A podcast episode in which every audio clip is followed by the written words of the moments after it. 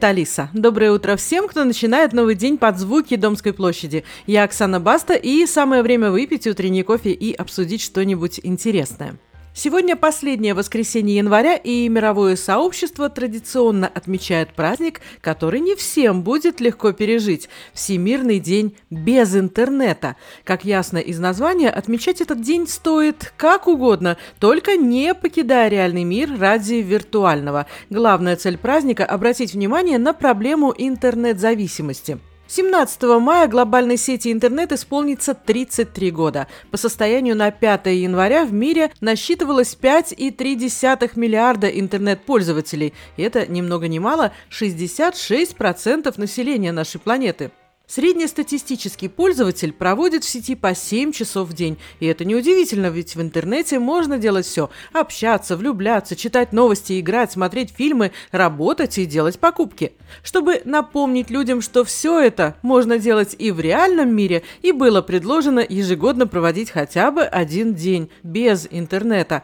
По одной из версий автор идеи Британский институт социальных изобретений, по другой – некоммерческий проект dobe.org org.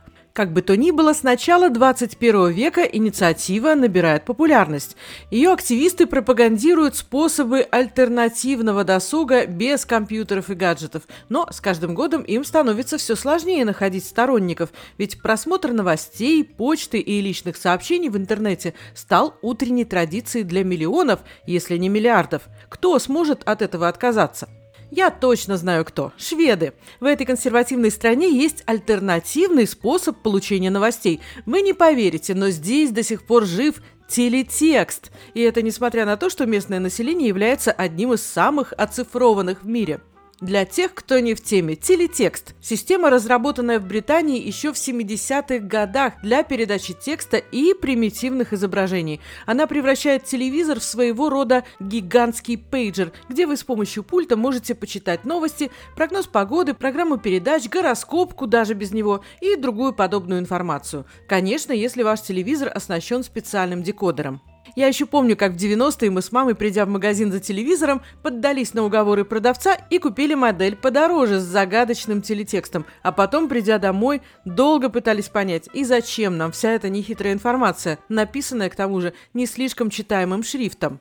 В большинстве стран мира, даже в самой Великобритании, этот древний формат давно почил в бозе, но консервативные шведы, особенно те, кто постарше, охотно пользуются им, листая новости в телевизоре вместо интернета. Вот кому сегодня будет просто отказаться от всемирной паутины. По данным статистики, 15% населения Швеции в возрасте от 9 до 85, то есть примерно миллиона полтора, ежедневно пользуются телетекстом. И даже графика у него осталась прежней, образца 79 года. Сотрудники компании СВТ Текст, производящие телетекст, уверены, шведы хоть и находятся на переднем крае технологий, но при этом настроены ностальгически и ценят безопасность. Как ни крути, через без телетекста компьютерный вирус не поймаешь, а в интернете ежедневно рассылается без малого 250 миллиардов электронных писем, из которых 81% это спам.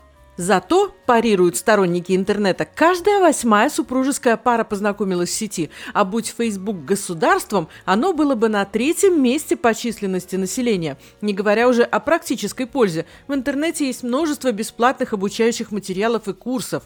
Во многих музеях мира есть бесплатные туры. Есть в интернете даже очень необычные музеи. Например, на сайте savethesounds.info находится музей исчезающих звуков.